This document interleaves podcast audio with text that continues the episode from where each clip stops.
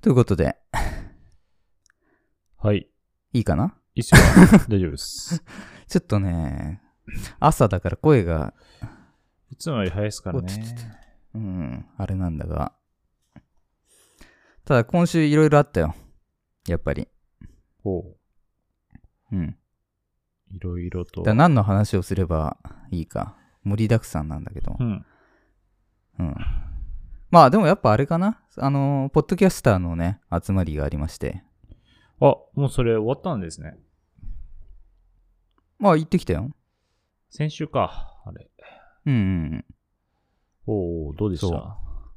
もう久しぶりにね、こっちはちょっと忘れられてたかと思ってちょっとね、あの、ビクビクしてたんだけど、あの、普通に温かく迎えてもらって、おううん。なんか最初は公園であの、ビニールシートを引いて、はなんかドンキに買い出しに行って、もう、なんかわちゃわちゃとね。い。いいっすね。なんか大学みたいで。そうそうそうそうそう。そんな感じで、あの、一応、ボンクラ映画館の佐藤一さんはい。と、えー、ノマドさんが、まあ、声かけというかう、ん。旗振り役になってくれて、あの、結構いろんな人が集まったんだけど、ええ初めましての方も多くて、はそうそうそうそうそう。で、やっぱりみんな、なんだろうね。あのそんなに、あの、はっきりわかるわけじゃないんだけど、みんな喋ってるわけだからさ、い。はい普。段から。はい。うん。話がうまいのもそうだし、感じたのは結構聞き上手だよね。なるほどね。そうそうそうそうそう。なんかね、すごい、あの、引き出されてる感じがしたね。うん。ええこっちが普段より話が上手くなった気になるというか、なるほどね。あの興味を持って人の話を聞くっていうのうが、ん多分上手いんだろううね。ん。うん。で、なんか自分のそういう会話の途中でさ、はい。あんまり、あの、誰にも伝わんないようなことを言う、言っても、誰かしらが、なんか、知識の幅も広いかうら、ん。拾ってくれるとか、うん。うん。だその辺が新鮮で、めちゃくちゃ楽しかったね。ええなん、何人ぐらいだったんですか、大体。えー、何人いたかな ?10 人はいたな。おーうん、12、3人ぐらいかな。まあまあ、確かに多いですね。うん。そうそうそうそう。だなんかそんなんもあってね。うん。やっぱりなんか、ん時々交流するのはすごいいいなっていうのは感じたね。うん。うんいいですね。。そうそうそうそうそうそ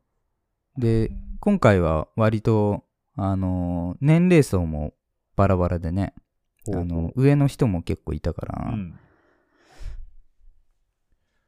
でもそれでも、あの、ね、みんなそれぞれに、あのーちゃんと、まあ、役割って言うとあれだけどさ、なんかつまんなそうにしてる人はいなくて、みんながすごい楽しそうというかね。うん。あと、リスナー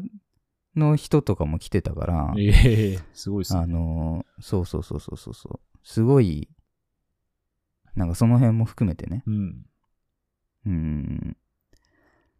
そう。まあ、なんか言える言えないがあるからね。 あんま難しいっす よりね。こうどいう、こまで話そうしてそいいうか、そね。う、言葉選んで話してる感じだけど。は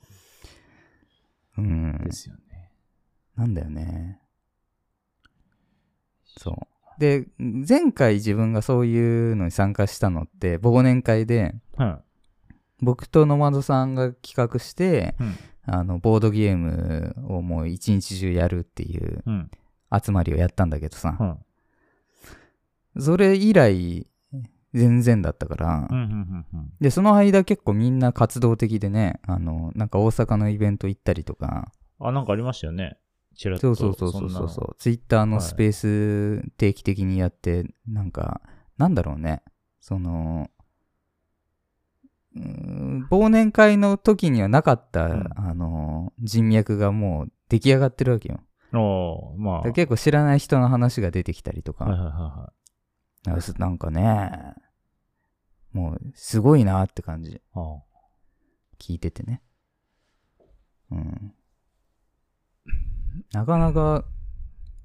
あのー自分のね、モチベーションはもちろんあるんだけど、はいあの、ね、まあ仕事もあったりするし、うん。ね、あのーまあそれぞれ優先事項があるから、なかなかいできることできないことってあるけどね。うんうんうん。そう。まあでもそれでも、あのー温かく迎えてもらえて、なんかね、楽しかったよ。だかうん。うん。らはしゃぎすぎちゃって、お酒飲みすぎちゃったから、ちょっと、あのー心配されてたと思うけどね。ああ、ええだいぶフラフラだったからね。あええうんそんなことにもなるんですね、アルさんも。いや、だから珍しいと思うよ。ね、あんまイメージないですもん。うん。あのー多分その集まりが一番酔っ払うかもしれないね。あええなんか強いお酒いっぱい買うんだよね、あの人たちね。あお酒好きが集まってるから。 あ、なるほどね。そうそうそうそう。だから気づいたら目の前にあるのを飲んじゃうからさ、うん。フラフラになっちゃうね。あああんまり、あと多分俺がお酒をなんかある意味で強くなってんのかもしれない。って最近思ったね。うんというと、どういうことなんですかななんかその要は気持ち悪いっていうのがないのよ。ああ気持ち悪くならないから、飲めちゃうそみうたいそな。うそうそう。飲めちゃうかうら、ん。うん、だからうん別に記憶失ったつもりはないんだけど、うんなんかところどころ抜け落ちるというか、ええそうなっちゃうから。うーん。なんか前と違うね。お酒に対する感覚が。うん。その、ここまで OK がなんか変わってきてる気がするうね。ん。なるほど。うん、そうそうそうそう。まあなんてことがありまして、うん。そう。それと別にあのーずっと言ってたあのークラプトンのライブね。ああ、言ってましたね。そうそうそうそうそうそうそう。それも行ってきたんで。ライブいいっすね。うーんただ、やっぱり、あのーまあ、クラプトンだけあって年齢層がめちゃくちゃ高かったね、やっぱり。まあまあ、そうっすよね。最近のうん。人たちはあんまり知らない人多そうですしね。まあ、知らないってことはないんだろうけど、やっぱ、わざわざライブ行くっていうのはそういうことなんだろうね。うん。だからその辺のなんか、客層とか、あの、盛り上がり方が違うじゃん、そんで。お客さんが違うとさ。ああ、まあのあそうっすよね。そうそうそうそうそうそう。あ、だから、あ、そうやるんだ、みたいなのが面白かったね、新鮮で。あんまりめっちゃ声出す人とかいないんだけど、ああ。はいはいはい。なんかし、あのーなんだろうな、Tears in Heaven って曲あるんだけど、うん有名な。その曲の時にみんな、あの iPhone のライトを勝手におのおのが光らして、ああ。振って会場が、そうそうそうそうそう、ライトで包まれるみたいたいな。な。うんうんうん。なんかもうお決まりなのかね、あれって。なんかそういうのがなんか自然にやってたよ。ありますよね。そう、この曲はそれやるみたいなのって結構海外とかでよくあるイメージありまうす。ん。そう。だからね、なんだろうな。まあ実は俺ライブって、あの、2、3回しか行ってないんだよ、過去に。うんうんで、見に行ったのって全部武道館で、うん。はいはいはい。今回も武道館なんだけど、うん。で、前回行った、まあフェスとかを別にして、はい前回行ったその、ライブってもう大学の時に行ったブライアン・アダムス以来だと思うんだけど、あ結構開けましたね。そうそうそうそうそうそう。ブライアン・アダムスっていうのもね、これもまた、あの、有名なんだけど、あんまり今そんなに知られてないかな、うん。感覚的には。世代がかなり上だから。うんうんでね、その、だからブライアン・アダムスが好きな人はクラプトンも好きなんだよ。うん。ああ。共通点があるの、すごい。えー、共通点。音楽性は全然違うんだけど、うん。あのね、超シンプルなの、シンプライブが。ル。えー、シンプル。 うん。グラ今回のグラフトもまさにそうなんだけど、はい。あの、照明が変わらないのよ。一切。あ、ええうん。あの、要は、なんだろう。照明に力かけないし、衣装も、それで来るみたいな。はいはいはなんか普段着みたいな格好で来んのよ。い。うん。だからなんかね、その辺の、あの、別にさ、それ、それがマイナスに働かないというか、あの人たちって。ああ、うん。そんくらいの方がなんかいいんですかね。そうそうそうそう。むしろ、集中できるというかねう。ん。うん。で、ブライアン・アダムスに関しては、また別の魅力があって、はいクラプトンよりよりシンプルで、はい。まあライブにもよるんだけど、結構もう3人だけで来るみたいなこともよくあるんだよね。おええすごいですね。だから、音も割とスカスカなんだけど、そのなんかバンドサウンドを楽しむみたいな、うん。あのそういう魅力もあるんだけど、クラプトンの方は、あの、見た目こそシンプルなんだけど、ちゃんと、あの、音楽が超しっかりしてて、うん。コーラスもいるし、うん。キーボードも2人いてとか、うんギター2人いてとか。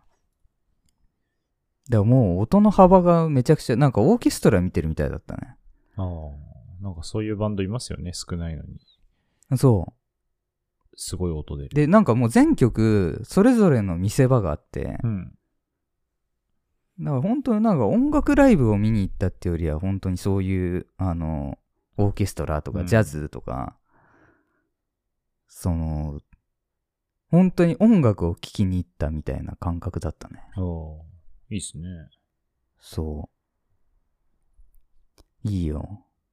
あれがいいんだろうなって思っちゃったね、少しね。ああ。その、もちろんね、照明さんとか仕事があるわけで、うん。まあ、それが大事なバンドももちろんあるんだけど、うん。なないならないでめっちゃかっこいいなっていうのはあるんだよね。うん。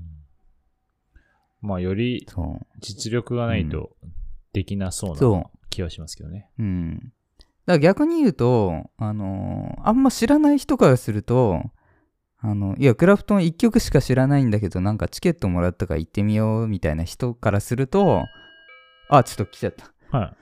ちょ、ちょっと待って。はいそう。っていうことがありまして。い。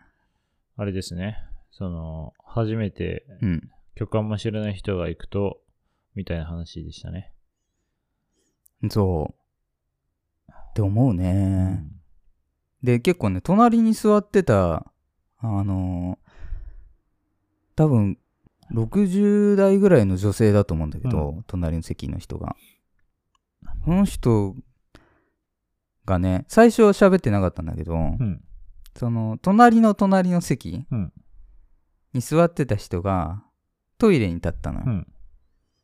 うんで、その間に、違う人が来て、その席座ったのね。うん。で、あれ席間違ってませんかみたいなうん。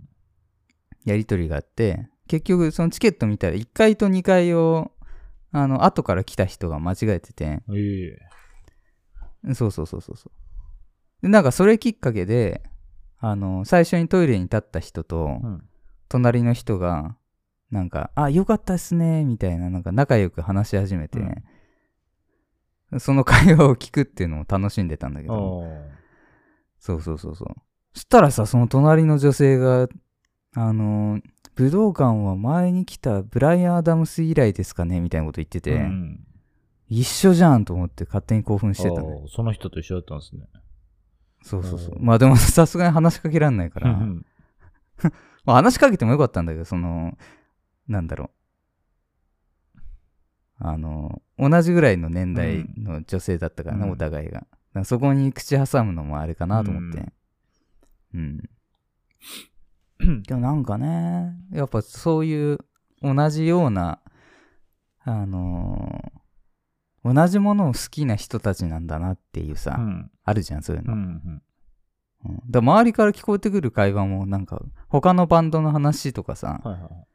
聞こえてくるんだけど、やっぱ全部一緒なんだよね、ああなんか。あ、それ好きなんだとか。うん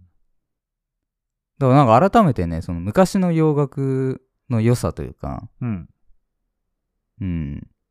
あ、それが好きだったんだっていうのを思い出したね、めちゃくちゃ。だかおうらまたちょっとラジオでもなんかその辺の話ちょこちょ、あの、なんか自分的には、うんあの、ずーっと当たり前のような感覚だったのよ。それを知ってるのって。まあはいはい変な話、一部だと有名だからさ。うん。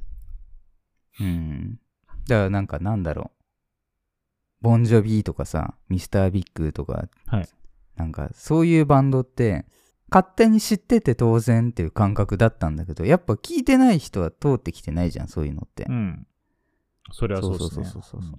ううん。だからあえて触れてこなかったんだけど、まあ、なんかたまにはラジオで取り上げるのもいいかななんていうのをちょっと思ったんで、まあ機会があったらね、うん。うんなんかそういう洋楽の話っていうのもしたいなと思って。ああ、いいですね。それは。うん。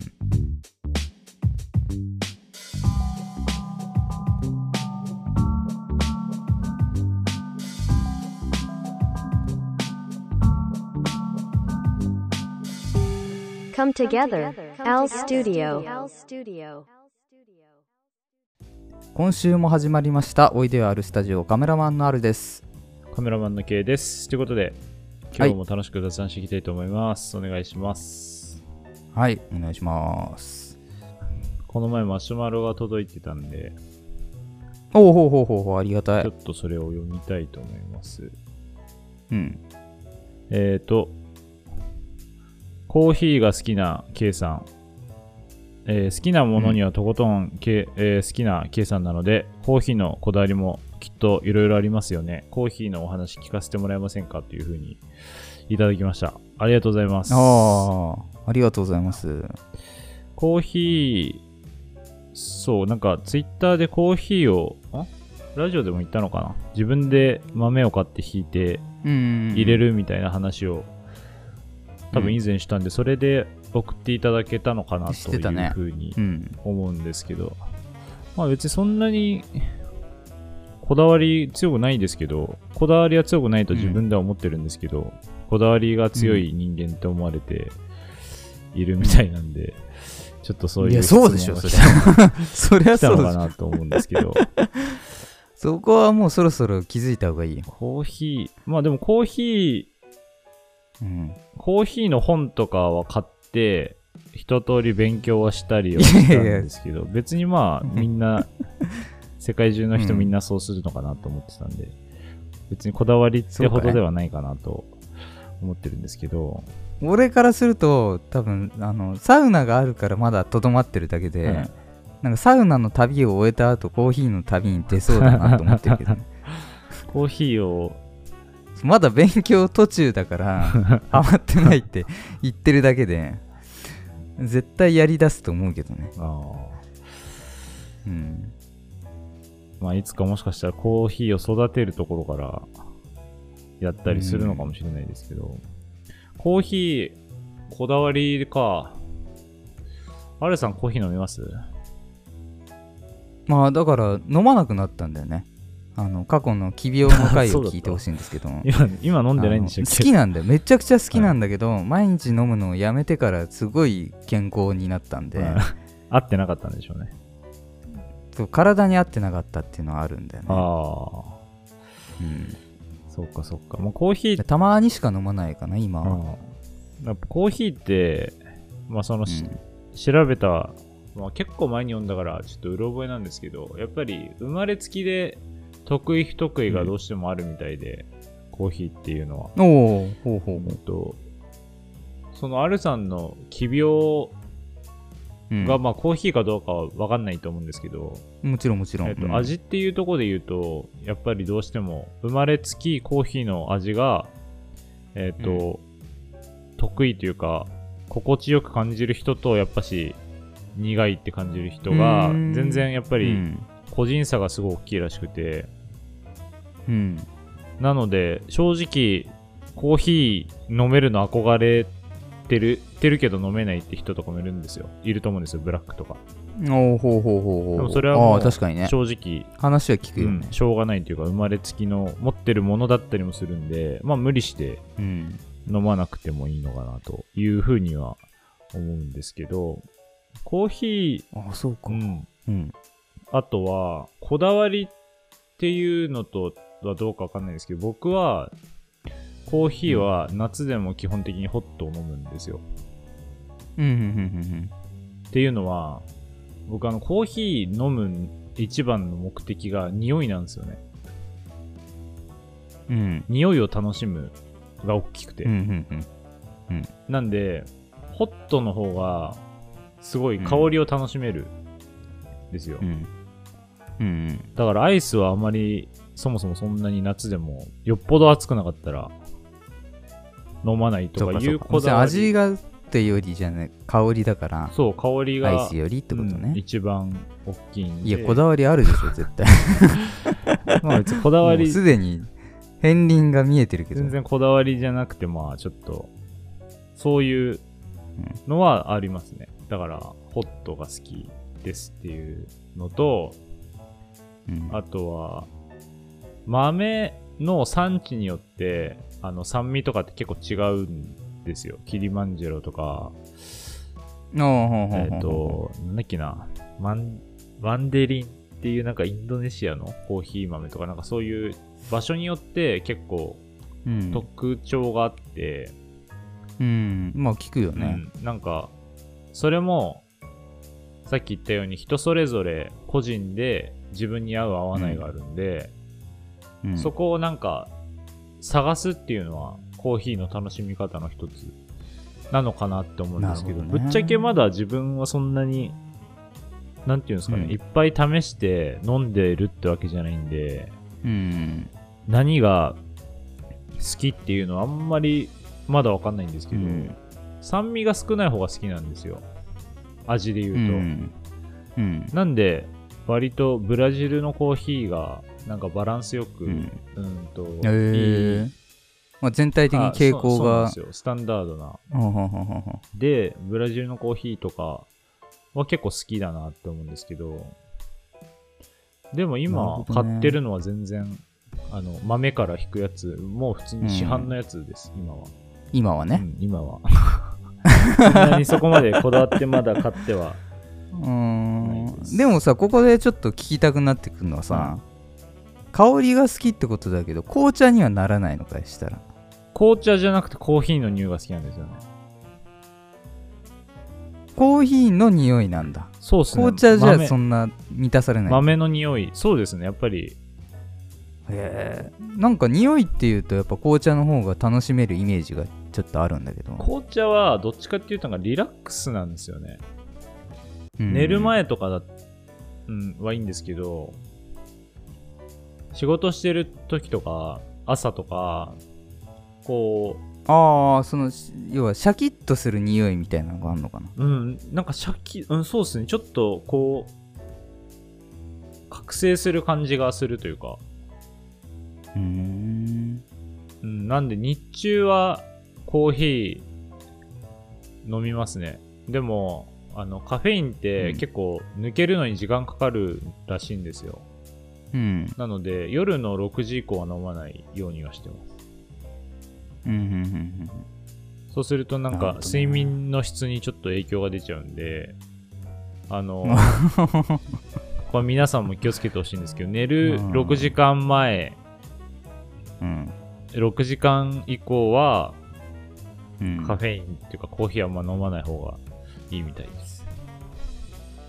まあだからカフェインだよねだからコーヒー以外にも結構お茶とかもあ、そうです。入ってるいろいとろ思カフェイン多いものは避けいますた方そう、がいい避ってけこたと方だがいよいとね思います。うんあと、こだわり、まあ、こだわりかわかんないですけど、コーヒー引くときの、うんあの、引き加減もあるんですよ。あの、粗引きとうか、んうんあるんですよね。あの、うんなんていうんですか、あれ。中引きみたいなのとか。あれで言うと、うん俺は粗引きが好きですね。あの、今飲んでる豆は。粗引きの方が、俺ちょっとその辺全然分かってないんだよねなんか多分、やりすぎる、やる、やりすぎると結構、なんか渋みが強くなったりとか、結構濃うく、んすごい濃くなるとか、なんかあるんですよ、いろいろ。いやあるのはねあるんだろうけどなかなかねそのドリップの仕方とかもさあ、はいはいはい、はい。あるじゃんだからこだわり出したら結構あの辺もあー無限だよねそうですね。なんか、うん一回蒸らし、30秒蒸らすとかあるんですけうど、んあと、温度とかね、お湯の温度とか、まあ、いろいろあるんですけど、ある程度固まっ、自分が好きなのに固まったら、まあ、そんなやることないかなって思うんで、まあ、最初は多分いろいろ大変だと思うんですよ。何が合ってるかって。引き加減とか。うんでもまあなんかそこも含めて探すのなはる結ほ構どね好きなんで、うんまあなんかサウナも一緒なんですけど、どれ何が自分に合うのかっていうのを、そうだようんね見つける発見の作業みたいな、うんとこは楽しんでやれる人だったら、なんかいいのかそうねなと思います。と前ラジオでさコーヒーメーカー欲しいみたいなのちょっと話してなかったっけああ、はいはい、デロンギのデやロつンですギよのやつみたいな、はい。そうそうけど K 君はやっぱ自分でやった方がいいねああ、なんかもしか買しったらたとこでなんか満足しない気がする 結局自分でやりだしちゃったり。うん全部自分でやった方がなんかやっぱ良さそうだね話聞いてるとまあ確かにな、あの値段払うなら自分でやってもいいのかなとも思いつつ、まあでも意外ともう普通に会社とかでも、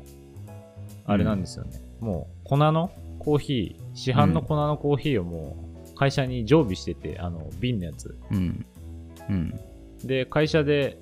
あの水筒だけ持ってって、うんコーヒー、そこに粉入れてお湯入れてって、もうやってるんで、うんまあ別にぶっちゃけそんなに味にこだわりはないです。ただ飲みたいっていう、なるほどね今んとこは。でもさそれで言うとさ、うんなんかコーヒー意外とあれだね 盛り上がるあの あの僕らあのカメラマンやってるんですけどね普段はいはいはいはい、カメラマンなんですけども、あのハウススタジオって行くじゃんうんうん大体コーヒーメーカーあるじゃんうん、いやー、ありますね。かなりの高確率じゃないですか。あれさみんななんか飲まないんだけど俺ね飲んでんだよねえ、なに、なに、そんな、さっき飲まないっつったじゃないですか。いややっぱそういう時に飲みたいじゃん特別感というかあーなるほどね。俺もハウススタジオを楽しみたいからいつうも、ん。この空間を、優雅なこの感じとか、うんだからもう準備とか早めに済まして、そうコーヒー飲むのいいよねあの 濃いやつをもう少なめでさ、うんエスプレッソみたいなああ、その機械のやつでね。うんえー、いや、でも俺も飲みますよ。俺はでも、だいたい終わってから飲みますね。ああそうな撮んだ影の締めに飲むって感じです。あれみんないあんま意外と飲まないんだよねああ、そうなんすね。うん割と一人で飲んでること多いけどねえー、あまああとなんか誰かがやりだすと飲み始めたりしません、ああそれはあなるんねかみんなそ使れいはある方わかんなくてうんやんないけど誰かがやるとあそうそうなんか使い方よくわかんないやつたまにあるからつってみんなめんどくさがるけど誰かが入れるとそのやっぱ匂いがめちゃくちゃいいから、うんそれどうやるんですかって大体なるねえ、いいよねいやコーヒーはやっぱいいっすよね欠かせないですもん俺はやっぱ毎日絶対飲みますし、へえまあ、いいいな体に合うっていうの はそうですね、まあ、あとなんかうんん、あいや YouTube とかでも最近コーヒーが結構体にいいっていう研究があったりもするみたいなんで僕はそれを信じてコーヒー飲んでますなるほどねまあまあまあまあまあ取りすぎはあれだけどうん適度にねそうですねうんと思っておりますけどいや嬉しいですねこういうまたアルポスとは別にこういうなんか気軽なやつもねうん嬉しいね、嬉しいですね本当にまあなんかちょっともうどんどん絡んでください、全然ちょっとこだわりがなかったんで申し訳ないなとは思うんですけども、まいやた、十分広がったと 思うよ まあ別に特定の豆とかこそ言わなかったけども,、あーはいはいはもう十分だと思い、いや本当ですねよかったです。もうそんな に、うこれって結局だから上には上がいる話だったりするからね、うんそうですね、そうそうそうそうそうはいまあ僕のコーヒーのこだわりはちょっとこんなレベルでございましたけど、またなんかでもちょっと、こういう豆買うんいましたとかあったら、まあ話せるかなと思うんで、今回のがあったんで、うん、ちちょっとおすすめの豆とかも探してみたいと思います。うんはい。ってことで、ありがとうございました。あれマシュマロいただきまして、また送ってください。はい、ありがとうございました。アルスタ貫け今日の言霊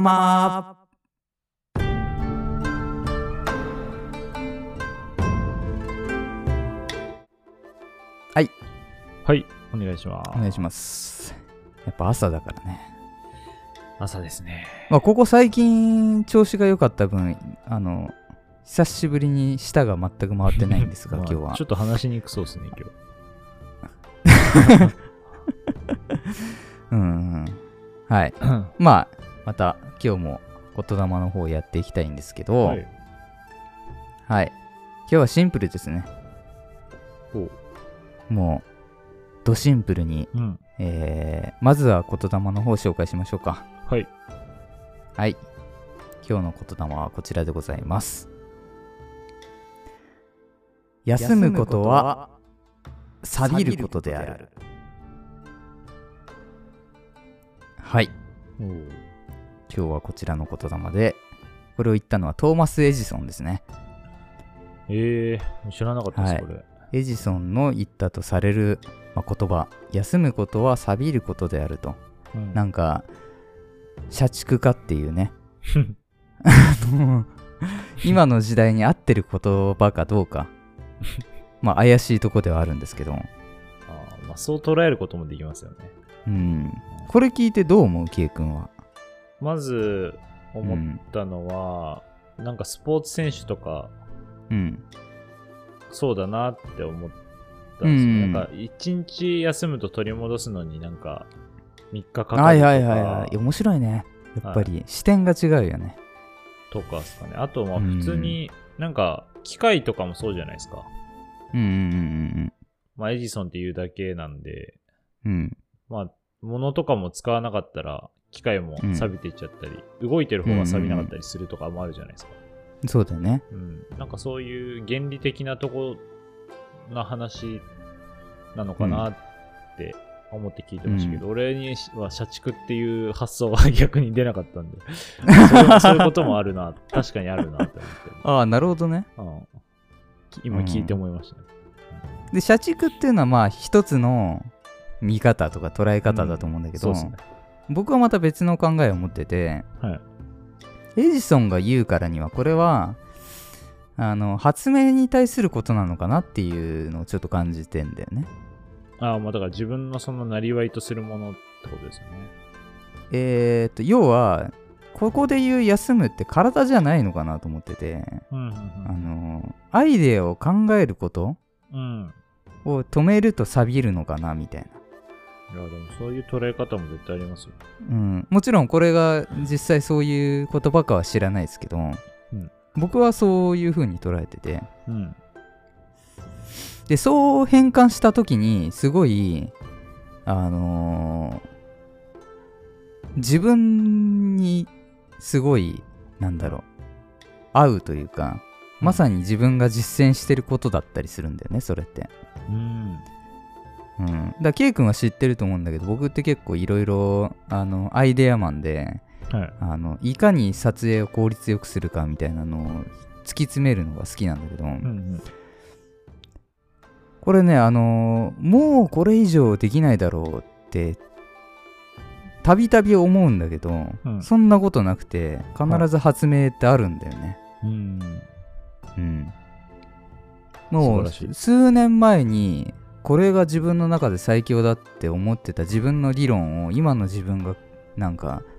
超えてきてるというかね。はいはいはいはい。だからその経験があるから、まだまだ早くなると思ってるし、うん。まだまだ発明ってできると思ってんだよね自分の仕事において、はい。うん、だからあの十分効率化した今でもあの頭の中では常にうん。もっとこうできないかっていうのはあの休まず考えてるっていうのがあって実はねはいはいはでそれって他の人から見えないとところだからい。うん。でも考えてる分割と自分にしか見えない世界があったりとかねはいはい。ここってあんまりなんか微妙だなーって思うワークフローとかあるわけだよ。うんうん。けどなんか微妙なのは分かってるけど、それの解決策が分からないとかさ。うんうんうんうん。でもそれって今は知らないだけで、例えば、ある知識を手に入れたら、あのもっと早くなるかもしれないとかね。うんそうそうそう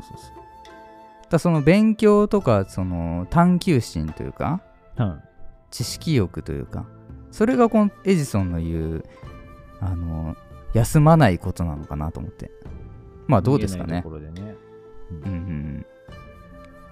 確かにいろんな捉え方がある言葉で面白いですね。そうあでも K 君の言うスポーツ選手っていうのもまさにそうだなと思ったねうんちょっと自分の発想にはなかったけど面白いよねそれもねね、そうですね。うんうんうんまあ休んでるようだけど完全に力を抜かずちゃんと、あのある一定は動かし続けるとかねはいはいはい。そうですね。うんまあ、毎日あの柔軟やる人とかもそうだしね、もうね、やんなかったうら、ん継続だからああいうのって、継続が大事ってことでですね。うんはい、っていうシンプルながら結構あの掘りがいのありあるというかね、うんそういう言霊でございましたはい。ありがとうございました。アルスタジオシューティングトーク。 Shooting Talk アルさんって、自分でマザコンだと思います、いや違うね全然おお。というと、うんどちらかといういやファザコンでもないな違うあの逆だと思う逆あの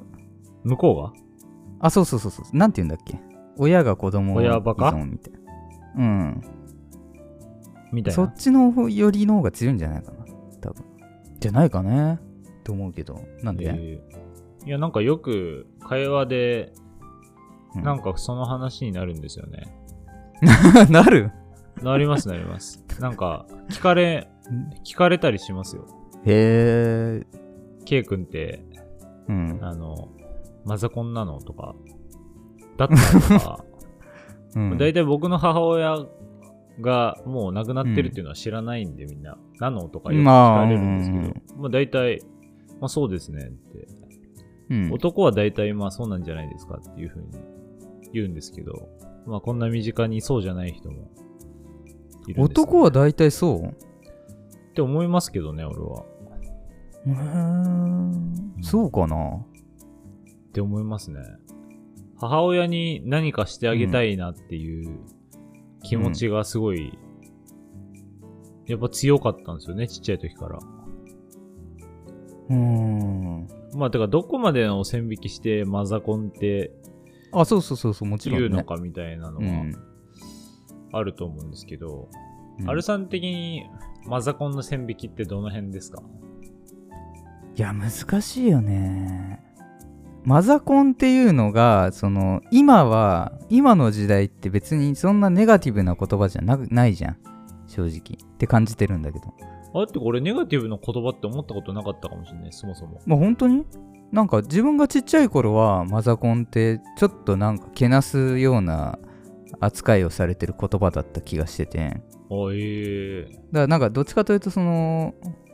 小学校から中学校になりたてとかさだからまだ親離れできてない人がああ、まあまなんあ、かそのくらいの年そうそうそうそう代だと、それ言われるはみたいなそういう意味はあるかもしれないですけど。そういうイメージだったけどねう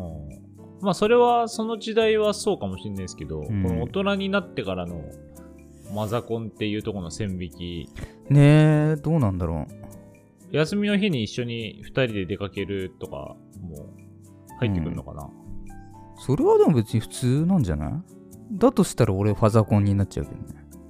いや、でも、アルさん聞いてる感じ、ファザコンだと思いますけどね。そう い やいや、ファザコンでしょ。単純に仲いいだけだと思うよいやでも、それがそういうことなんじゃないですか。言うて。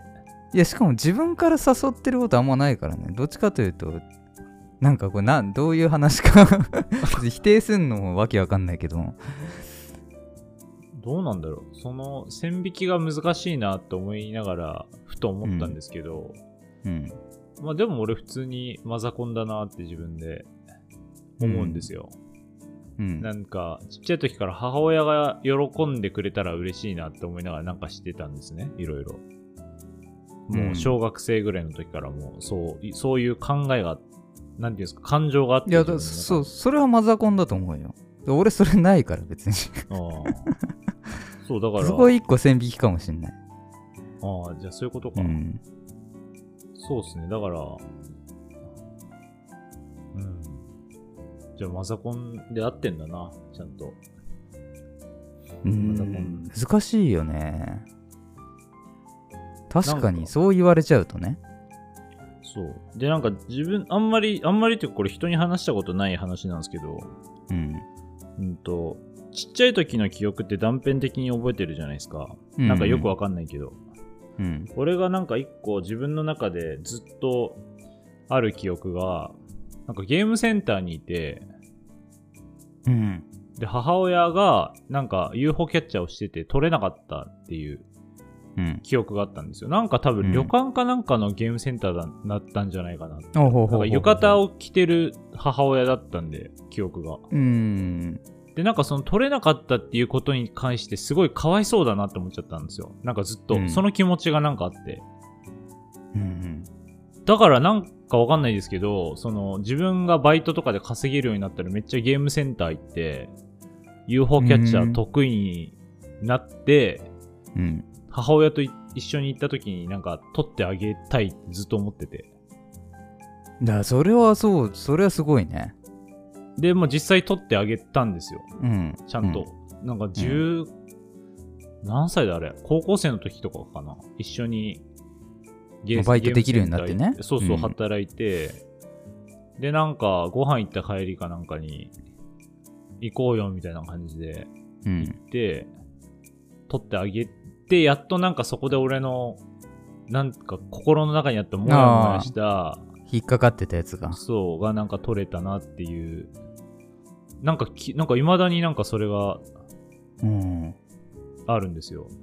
それはなんかマザコンエピソードっぽいねなんかあですかね。うんまあ、あとは、ずっとほんとスマップ好きだったんで、これも話したかもしれないですけど、母の日は、そのスマップのカンファンクラブの会費を払ってあげてたっていうか、それをうん母の日にしてあげてたとか、なんか、こういう話、この話はまあたまによくしてたんですけど、そういうの言うと、すごい、うんお母さん思いだねってめっちゃ言われるから、なんか意外とうん他の人たちってそこまでしないのかなってう思って、んだじゃない母の日とかなんかしてあげたりとかしないんですか、あれさん。いやうちはねなんかその尽くす人なんだよ母がうん。あの自己犠牲やろうっていうやつだからあの嫌がるんだよねなんかいやいだや、ったらいや現金くれみたいなこと言うのよなんか、いや、よなんかくわかんないね。自己照れ犠やとい牲うなかのに。だだか、らあの要は母が父親に尽くす人なんだよすごいだから自分を犠牲にしてでも、うんなんか全部私はいい私はいいっていうタイプだからうんなんか気使うんだよね結構いろいろまあ、あとたまに、あのーもちろん、あげたりはしてるけどね。うん。けど、覚えてんのは、なんかあのーあ割と最近だけど、あのースニーカー、はいスニーカーなんだけど、ヒールがついてるやつが売ってて、うんはい。俺どうしても欲しいって言うから、はい。どうしても欲しい言買ってあげですはいはいは履かないでやんのね。いうん。でもまあ、で、飾ってんだったらいいけど、なんか、くたくたになって、なんか、隅に放置してやるし、だからそういうことするから買いたくないんだよね。いやいやそんなこと言わないでください。欲しいって言ってたんだから、それで満たされいたやだからのなん、かねあんまりその買い物が上手じゃないんだよね両親は見てていやいや、あるさん、違います。だからなんお母さかそこにお金あげるよりは自分が蓄えてた方 が最終的に利益になるからいやいやいや、アルさん違うんですよ、それは。お母さんからしたら、やっぱアルさんに買ってもらったから、うんなんか、使うのもったいないって気持ちも絶対あったと思いま すよ。いやちょっとねうちは歪んでるから違うんだちょっと。いやいやいや、絶対あるって、そういう感情が。なんかあんまね本当に親子って感じじゃないんだよかなり特殊な関係性だと思う。あんまりだから参考にならないかもしれないね。でもやっぱその男はみんなマザコン理論は違うと思うよ。なあそうなんですね。なんか俺は勝手にそう思ってましたけど。まあいやねむしろそうじゃない。ろ方ん家が多いんじゃない族があるああ、そうなんですかね。うん。そんな聞かないしね、別にそういう話って。なんか悲しいですね。うん、そうか。うん。だだから逆に言うとだ兄弟とかどうなの ?K 君の兄弟のなん かその関係性というかさ、はい。うん、そこもうんある意味悲しいけどねあ俺と兄弟の関係ってことですかあそうそうそうそうそうそうそういやいや、全然普通ですよ。いや普通じゃないんだってだからいやいや、まあ、敬語はだい敬語ぶなん変だよ、敬語は敬語なんですけど、うん、でいやも、敬語はあ、まあいいとして、もう一人いるでしょだって、な真ん中ですかうん真ん中は、単純に己の道を行くっていうだけなんで、うんそうですね。なんかお互い、お互いというか、うん、 干渉はしない方がいいなっていう関 係。いやだからさ それそれもある意味悲しくないいや、全マ然ザ悲コしくンないです。が悲しいんであれば全然ですよ。うんなるほどねそうですね。って思いま俺すね。別に兄とつ仲良くないしそんな好きじゃないけど今日一緒に遊ぶからねあー いや、それの方が悲しいっす。森さん、そんな好きじゃないって思われてるのも悲しいですよ。そっか、まあ、まあね、もちろん家族それぞれ形があるのでね、まあ一概にそう決そうそうめそうつけはできないとは思うんですけど、それだと思うあのー各家族それぞれ形があるからうん共通点なんてほぼないと思っていいんじゃないまあね、よくその、男はみんなマザコンっていう言葉があるので、まあどうなのかなと思って、ちょっと聞いてみたいなと。なるほどねまあ本当はうちの父親の話とかもしたかったんですけど、うんまた今度にしようかな。ああちょっとじゃあ楽しみにしておきますということで、はい今週は以上かな。じゃあエンディングに行きたいと思います。はーいアルスタ